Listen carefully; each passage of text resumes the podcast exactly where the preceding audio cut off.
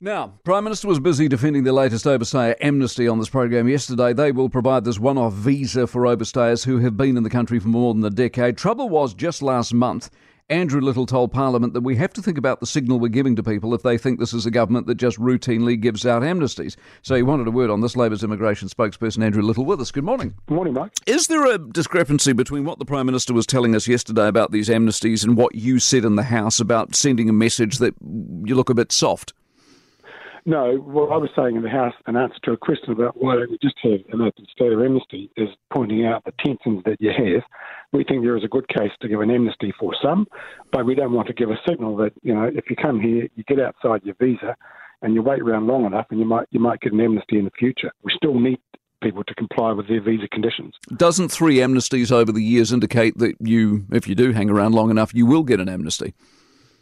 I think when we look at a specific case um, you know, arising out of the Dawn raids and the, the, Pacific community. A lot of them after the Dawn raids back in the 70s were fearful about coming forward. They were fearful about the consequences of that, and many didn't. And even after the last couple of amnesties, many still didn't. Um, many of them have got um, uh, children now who are um, coming to the end of their school time and going into tertiary education, and who now cannot get that, get access to that tertiary education. So this is a way of saying, look, um, if you've come here and you're outside your visa, but you've been working, you raised a family, you go to church, you do all the right things, then we will let you off on this occasion. But we want to give a signal um, that these are rare and everybody else needs to comply with their visa conditions. Are they really rare? Hipkins was trying to tell us yesterday this would be the last one. Do you see it that way? Um, that's the policy. Is it's a it's a one-off. The, the pledge we've made in our manifesto is this is a one-off clear up uh, everything. Since the Dawn Raids apology two years ago, there has been a change in sentiment, particularly in the Pacific community, where they're less fearful about coming forward, and we want to, to, to kind of mop up um, those who have uh, are irregular now, but who've lived good lives, done good things for New Zealand, let them uh, have have that peace of mind. How is how much of this is about the fact that you said sorry, there are no more dawn raids, and there were in fact more dawn raids? Well, there was one more incident, and uh, that was the subject of the review. We've now said, and, and, given that the number of deportations that arise out of out of hours enforcement activities, not just in the dawn, it's in the evening as well, is down to literally about 100 out of 11,000 over a five-year period.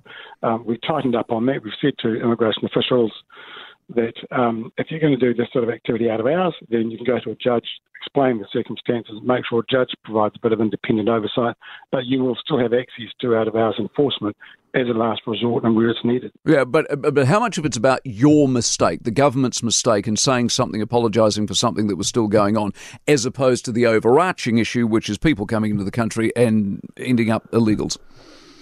Um, well, it's mainly because uh, because there are still people who, even though the, with the background of the Dawn raids and until the apology was given, were still fearful about coming forward.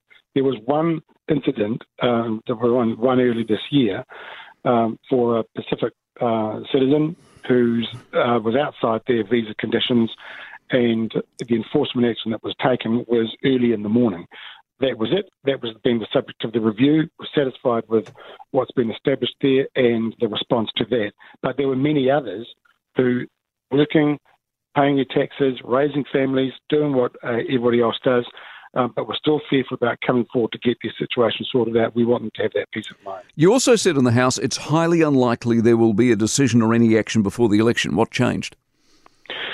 Um, well, we made a we made a manifesto commitment. The question is whether we would have time to legislate for something um, before the House rose. The time I made that comment was July. We had a, a very full legislative program for the rest of the Parliament. We were still working through our resource management uh, reform agenda. We still had a number of other piece, uh, pieces of legislation to get through. There just wasn't going to be time to get any immigration legislation through. We stopped the work at that point, um, but we have made the commitment that if elected, um, we will proceed with this. Appreciate your time, Andrew Little, immigration or Labour's immigration spokesperson. For more from the Mike Hosking Breakfast, listen live to News Talk ZB from 6 a.m. weekdays or follow the podcast on iHeartRadio.